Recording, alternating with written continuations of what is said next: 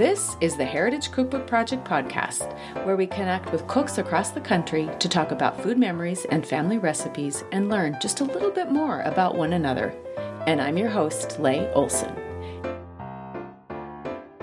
My name is Jenni Field. I am a food blogger and a recipe developer and a connector of people. During my chat with Jenni about Angel Slices, I learned how patience can lead to bright white icing, how altering a recipe can inadvertently strip us of a memory that connects us to someone, why the original Joy of Cooking has a woman fighting a dragon on the cover, and how a favorite pastry can make a small child brave.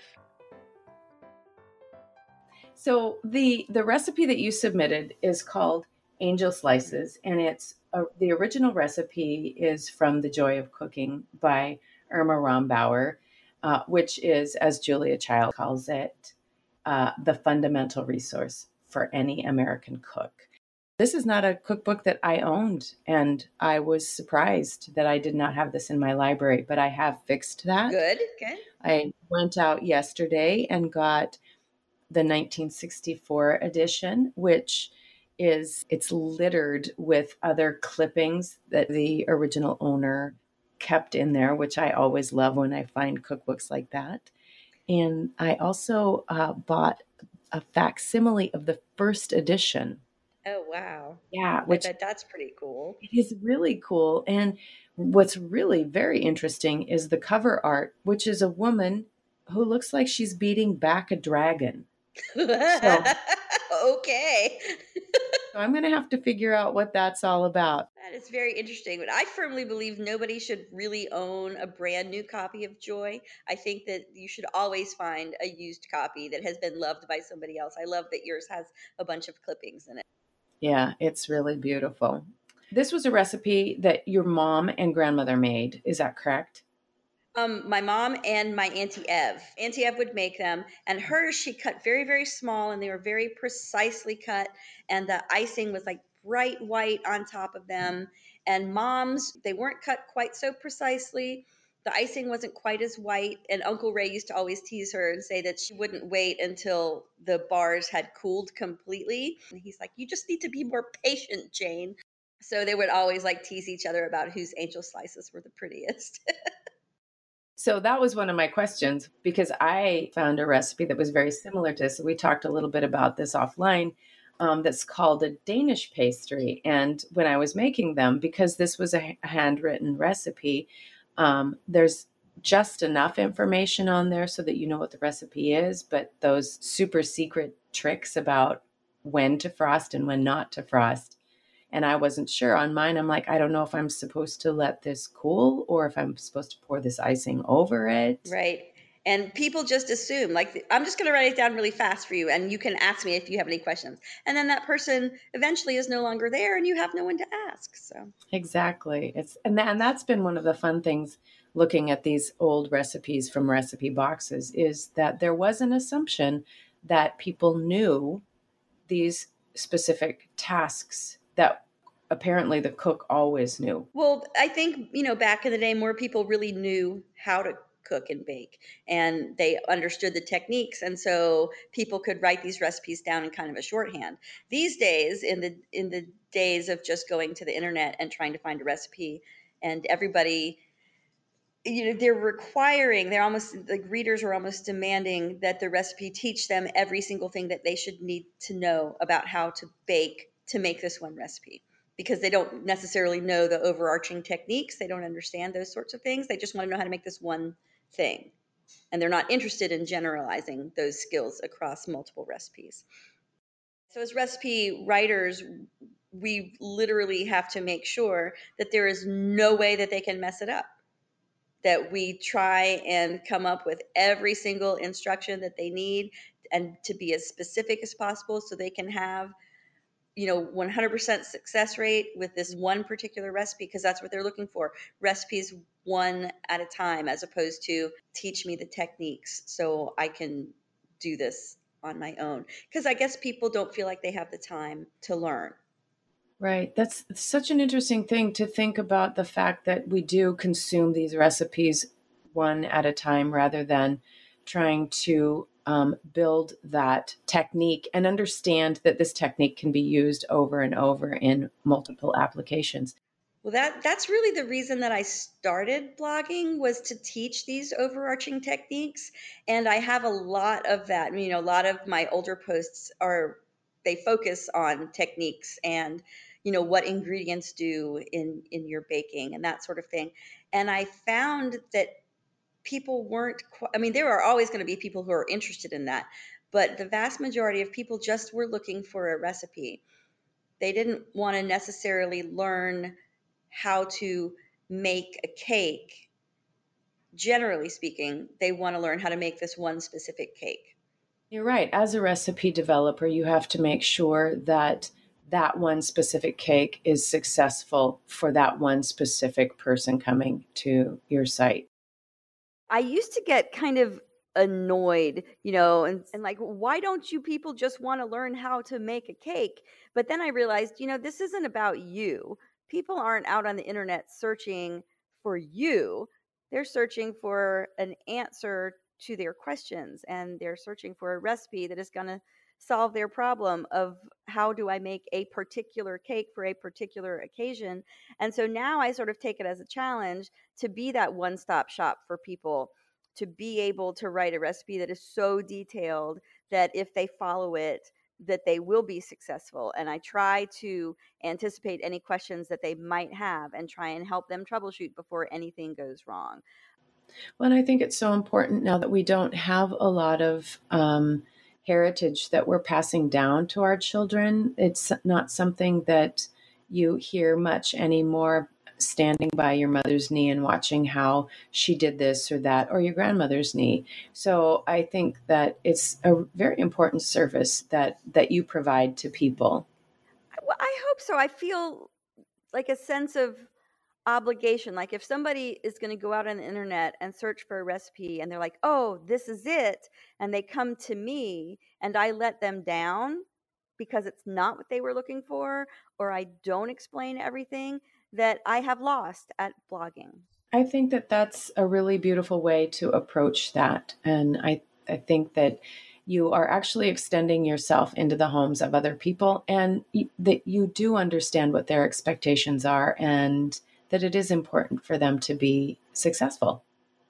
Yeah, I th- it's just, it was a whole, it had to be a mindset shift for me though, because at first I just was so grumpy, you know, and then I was like, no, people are trusting me, so I need to come through for them. I love that. Coming up after the break, Scary, Scary Basements, Electric Trains, and Taste Memories. This episode of the Heritage Cookbook Project podcast is supported by Bob's Red Mill. When you're making those treasured family recipes, don't leave the quality of your ingredients to chance. Visit bobs red mill dot com to find out more about this employee-owned company, their products, and how you can fill your pantry with them. With their products, not their employees. And now back to Jenni and the Angel Slices.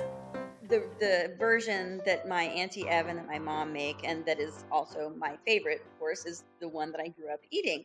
And in the head note for that recipe in this older copy of Joy that I have, it says, and I quote, "Many a copy of Joy has been sold on the strength of this recipe alone," which that's like, that's like a big, bold statement, right?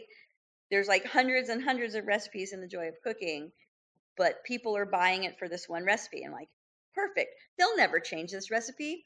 So then I got a newer copy of Joy of Cooking back in the nineties. It was like ninety-seven, ninety-eight, something like that. And I went to go make the um, angel slices from that recipe, and they had changed the recipe. And it still said, "Many a copy of Joy has been sold on the strength of this recipe alone." I was like, dudes, you changed the recipe. How could you possibly do that? So um, I don't like that version as much. So how did they change the recipe in the, the later version? Well, first of all, they made it in a smaller pan, which I don't know why. I don't know why you wouldn't want a nine by thirteen pan of deliciousness, but they made it for a nine by nine pan. And they added some butter to the glaze, which completely changes the the nature of that bright lemon and the crunch. And part of the the beauty of that recipe is that the icing is thin and crackly on the top. And if you put butter in it, it loses the crackle. And it also mellows out the sharpness of the lemon. So it's a completely different experience. Not nearly as good as far as I'm concerned. But there might be people who grew up with that version who wouldn't like the original. But for me, I like the original version. Do you think it's because of different preferences during that time period, or? I think that they just decided, decided to tinker with it just mm. because they were like, you know what, let's see if we can't make all these recipes better. But maybe they forgot that taste memory is super important to people, mm. you know, and altering a recipe, even just a little bit, can be the same as like taking a memory away from you. That is such an amazing point. Talk to me a little bit more about taste memory. You know, people will spend decades of their life trying to recreate grandma's fudge or their aunt's, I don't know, cake donuts or something. Even if I find the exact combination of ingredients and the exact technique to give them exactly what they remember, it's still not going to taste the same because that person isn't making it for them. So it's all wrapped up in emotion and memory and, you know, the taste and aroma as well. But you can't really separate one out from the rest. It's just a whole. But I think at the end of the day, when you lose a person that used to make something specific for you, that part of that search for the recipe is trying to get that person back, you know, a piece of that person. So it can be kind of bittersweet. And on the topic of memory, it's hard to say this is what Jenni had to say about her fondest memory of Angel Slices. Every time.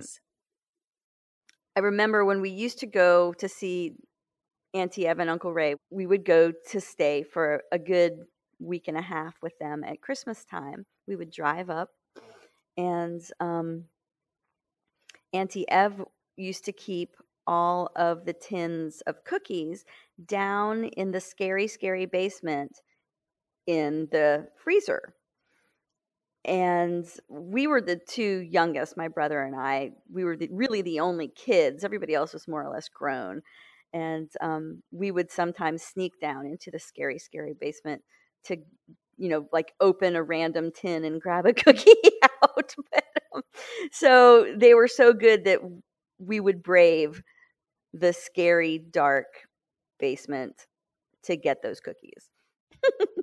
What was scary about the scary, dark basement? Just that it was scary and dark? Well, basements are just scary in general, you know, unless it's a finished basement. This was like a partially finished basement, but it still kind of had that cold going down into a tomb kind of feeling to it. Um, they did have down there this um, train set that was on like a big piece of plywood that I guess Uncle Ray had worked on with his son, Ken. Um, and it was an, I guess an H O, the little trains, not like the bigger version, but the, the small electric trains. And again, from decades ago. Um, and they had this whole thing set up, the track, and they had hills, and there were buildings, and things would light up. And it was just, you know, even the call of that train set, which was pretty awesome train set, still, it was in the scary basement. We're like, well, we can't go down there and play that by ourselves. We have to wait until some adult will go down there with us because, I don't know, basements are just scary, even with the trains and even with the cookies in the freezer. When I asked Jenni what sagely advice she would give to those of you who want to make the Angel Slices recipe, her desire to ensure that you have the most successful experience possible becomes absolutely evident. Be patient and let them cool all the way so you have nice, bright white glaze on top instead of beige glaze. Um, they will still taste as good, but they just won't be as like strikingly pretty. Um, if if you don't wait for them to cool. Um, also, they're super easy to make. I, on purpose, made them this time without even pulling out the stand mixer. I just used a hand mixer. You could probably even make the cookie dough shortbread portion with a wooden spoon if your butter is soft enough. Um, and you press that into the pan, bake it for a few minutes until it sets up.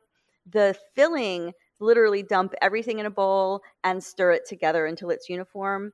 You pour that on top, bake it, let everything cool. And I didn't consult Joy. I just threw some powdered sugar in a bowl and then squeezed lemon juice in until the glaze was about like Elmer's glue kind of consistency. And then just dumped it on top and spread it out with an offset. And it's a really thin layer. You don't want a ton of that glaze because that lemon could overpower that sort of wonderful butterscotchy, pecany filling um, because it's a stronger flavor. So you just want a really, really thin layer. So I think I probably ended up with maybe, I didn't measure it, but maybe a cup and a half of the glaze to spread all the way across a nine by thirteen pan. And it's a very, very thin layer, but it shines through. So you don't don't look at it and go, oh my goodness, I don't think that that's enough glaze, and then make more and put it on there. And then you kind of like lose the balance. If the lemon were too thick, then you wouldn't be able to taste this wonderful, mellow, nutty, coconutty goodness in the center. They're, they're one of the things that I like so much about the bar, and I guess it's part of what I liked about it when I was a kid, but I couldn't name it, but it's just like there's tons of different textures in one little bar. You've got this wonderful short, crumbly, shortbread kind of base, and then this sort of chewy with a little nutty, like mellow crunch layer, and then this sharp crack of this crisp glaze on the top, and all of those textures together mm. are just magic. Yum. That sounds so good. Yeah, they are delicious. I highly recommend that you make some at your earliest possible convenience. Awesome. Thank you. Thank you so much, Jenni. I so appreciate this, and I have loved our conversation. Thank you for talking to me, and thank you for letting me share the Angel Slices with everybody. If people want to find you, how do how do they go about finding you on the web? The blog is pastry chef online dot com. Please come and visit. You can also find me on Facebook, um, Pastry Chef Online, or make friends with me. I am Jenni with an I, dot Field. I'm on Twitter at Pastry C H F Online. I'm on Instagram at Online Pastry Chef. I'm on Pinterest at Online Pastry C H F.